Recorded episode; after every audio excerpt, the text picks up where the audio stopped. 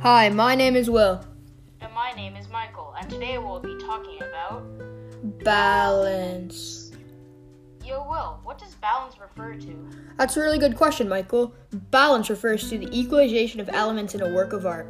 There are three kinds of balance. These include formal, informal, and radial. So, Will, when discussing balance, what type of balance is being created and how is it being created? That is a really good question. You can identify the type of balance by identifying the elements the artist uses to create balance. Thank you for your knowledge. That's all we have for now. See you next episode.